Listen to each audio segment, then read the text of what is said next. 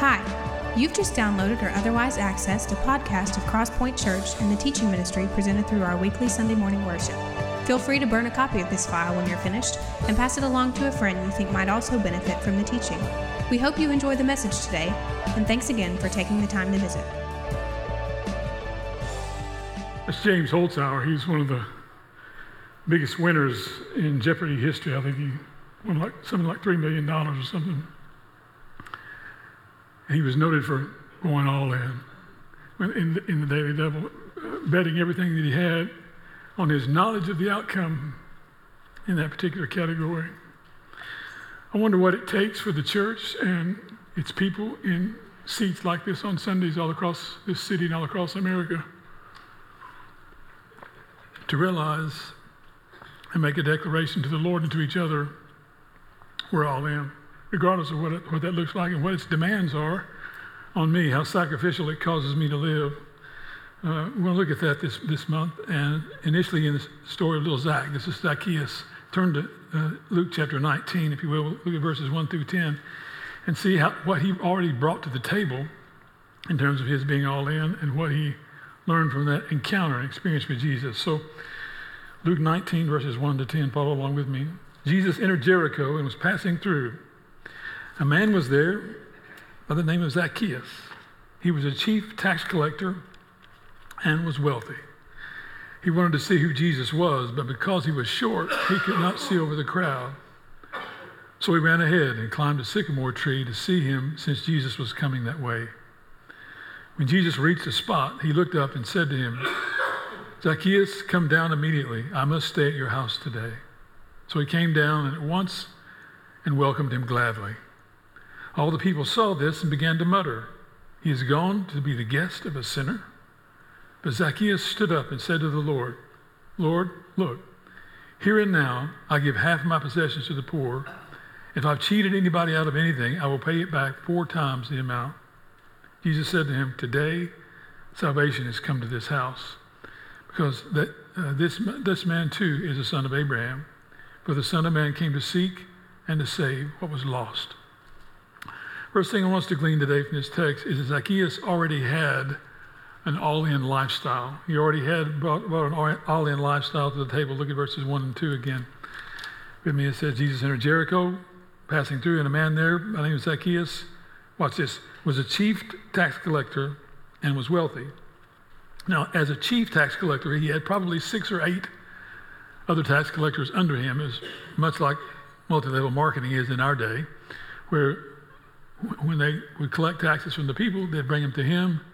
He would dole out to them what they could keep, keep for himself what he, what he wanted, and take put the rest in the government's coffers.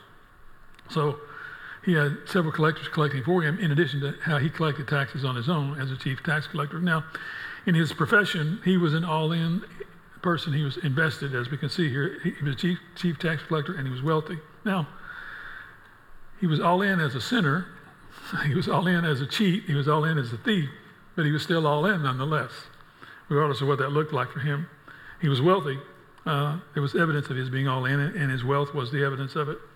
He likely had little man syndrome, and, and consequently was probably an overachiever because of that. Uh, in fact, it's difficult to live an all in life for Christ when we're sold out to anything or anyone else. He was sold out to, to money in, in that day and time, and and so he brought that all in lifestyle already to the table. That's about to change, as we saw here just a moment ago, but that's what he brought to the table.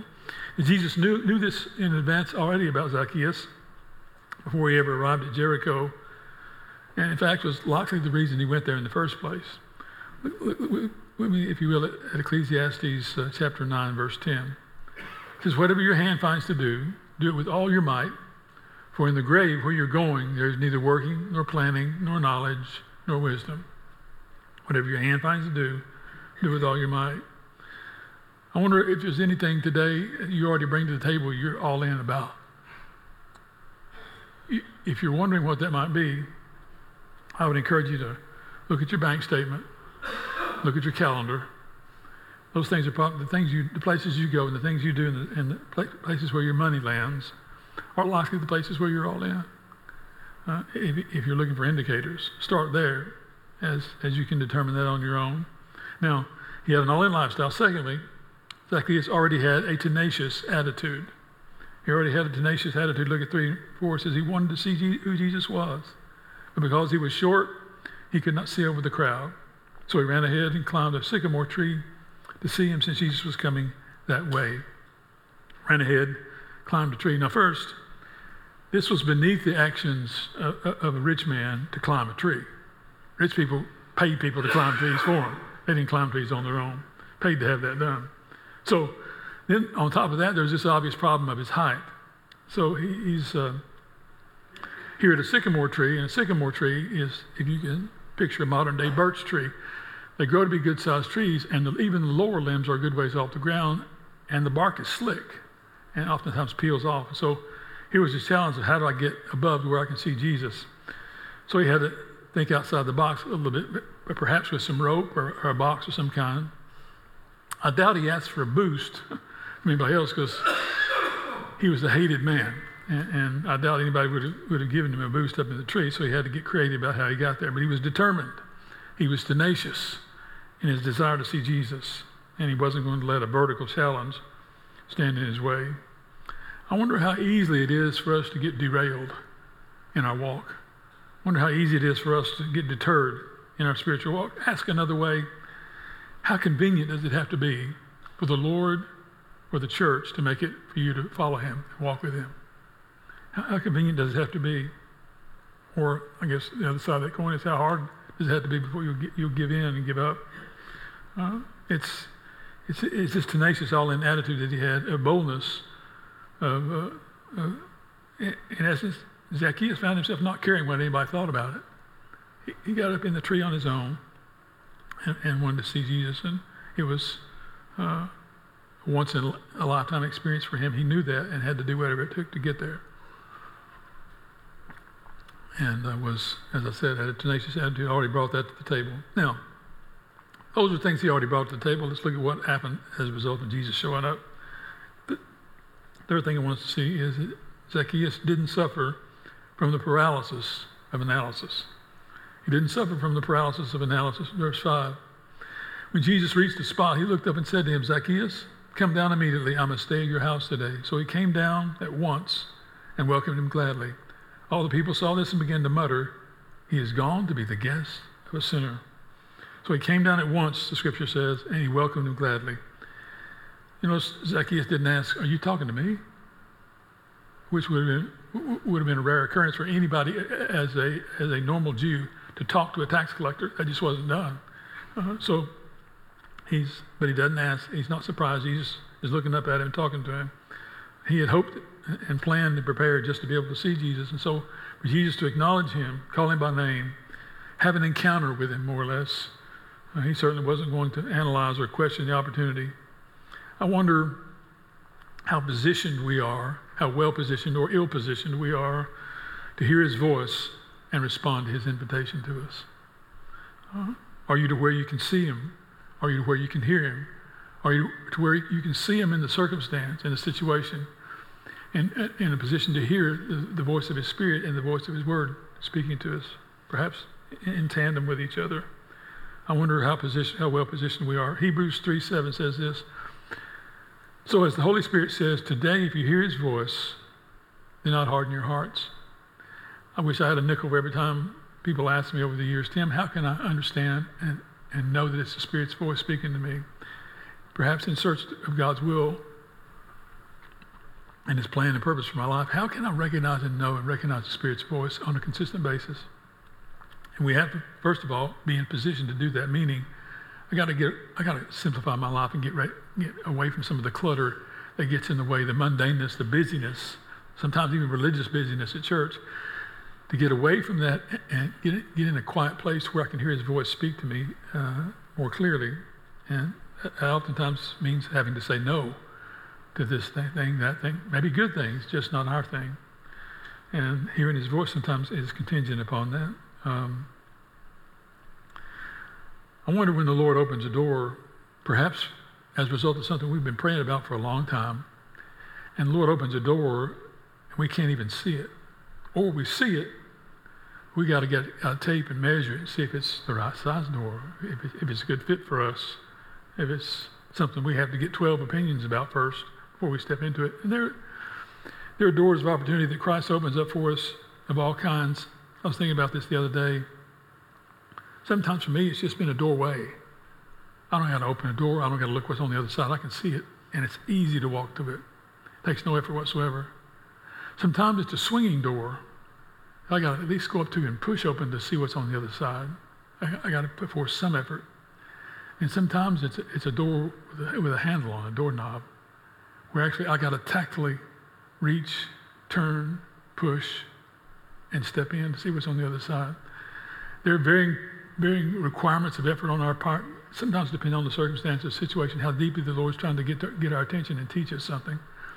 Sometimes it's just a matter of walking and taking the first step and getting through the door. Uh, many of us we pray and pray and pray, and then there's a door opening up, and we're so intimidated.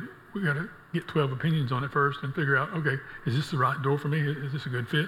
What should I do? How should I respond to this? Or uh, ask somebody else, what just happened? We need some perspective. Yes, it was. Yes, that was God. Go step through. Uh, sometimes we suffer. All of us do. Many of us do from the paralysis of analysis. Zacchaeus didn't. He got down immediately and responded when, when Jesus spoke to him. Zacchaeus already had an all-in lifestyle. He had a tenacious attitude and didn't suffer from the paralysis of analysis. But finally, Zacchaeus had immediate and unconditional repentance. Immediate and unconditional repentance. Look at verses 8 to 10. It says, But Zacchaeus stood up, said to the Lord, Look, Lord, here and now I give half my possessions to the poor, and if I've cheated anybody out of anything, I will pay it back four times. Jesus said to him, Today salvation has come to this house because this man too is a son of Abraham. For the Son of Man came to seek and save what was lost. Look, Lord, right here, right now. Here's the evidence. I'm not waiting on more confirmation. I'm not waiting on more resources. I'm turning away from who I used to be and selling out to, to you, what you've called me to do. He says, here's the evidence, verse, verse 8 is the evidence of it. here's the evidence of it. I'm, I'm, giving half my possessions to the poor. Whatever I've cheated anybody out of, I'm going to pay it back fourfold. Saying that this is not just lip service for me, it's going to be a lifestyle change for me. And I wonder how many of us think that repentance only applies to conversion. Well, Scripture doesn't teach that. Scripture teaches that repentance is a lifestyle change for the believer, that it's not just a one time deal. That we step into it daily, daily, daily, daily, and the day, and the day next, and the next day, because it's a lifestyle of turning away from what I want and following after what He has for me. Now, it's fairly easy for us to make a, a 90 degree turn, most of us, because we can, we can see here's my way, here's God's way, let me step somewhere in the middle. But to make a 180 turn, I'm walking away from me totally and stepping into what God's will and plan and, and desire and purpose for my life is. That's, that's daily repentance on our part, to, to die to self and to walk in God's plan and purpose and design for me. Uh, it's, it, it, repentance is not a one-time thing. Listen to Ephesians 4, verses 22 to 24 says this You were taught, with regard to your former way of life, to put off your old self, which is being corrupted by its deceitful, uh, deceitful desires, to be made new, watch this, in the attitude of your minds, to put on the new self, created to be like God in true righteousness and holiness. In Romans 7, Paul shares his, his, his daily struggle with, with, himself and his humanity and his flesh and, and, and deity, the deity and spirituality inside of him. He says, Wretched man that I am, who will separate me from, from this lifestyle? He says, he says in that passage, the very thing I want to do, I don't do. And the very thing I don't want to do, that's what I end up doing. He says, here's this flesh and the fleshly man and the spiritual man doing this struggle. And, and each of us face that struggle every day between what I want and what God wants from me. Between this attitude of repentance, of denying myself, uh, uh, uh this ongoing death in, in, my life, and require that being required to live an all-in life for Him. Uh, that's a struggle, and we get it, but that's a daily daily deal of, of repentance. It's not just a one time thing, it's salvation. Two questions as we wrap. simple questions. First is this What stands in the way of your being all in for Him? What stands in the way? Is it a job? Is it a hobby of yours? Is it toys that you have? Is it, is it an addiction of some kind? Is it a relationship, perhaps? Is it your sense of self image? Of you're not willing, being willing to bow to someone else, to put someone else in charge? What stands in the way of your being all in? Because that's relative to the second question, it's this Is it worth the compromise? Is it worth the compromise we have to make to straddle the fence to say, I want to walk with God, I want to I want to be a kingdom person, do kingdom things, think kingdom thoughts, live a kingdom life. But here I am finding myself straddled between the culture and the kingdom. That's an uncomfortable place to straddle, whether we're straddling between fear and faith or whether we're straddling between pressure and peace. Uh, it's a hard straddle to make. It's a hard compromise to make to say, yes, I want to walk with the Lord. I, I want to understand His purpose and will for my life. I want to see it and walk in it and have victory in it. But I want what I want to. and that's the hardest thing for me to let go is what I want. But to get there, I got to let go of here.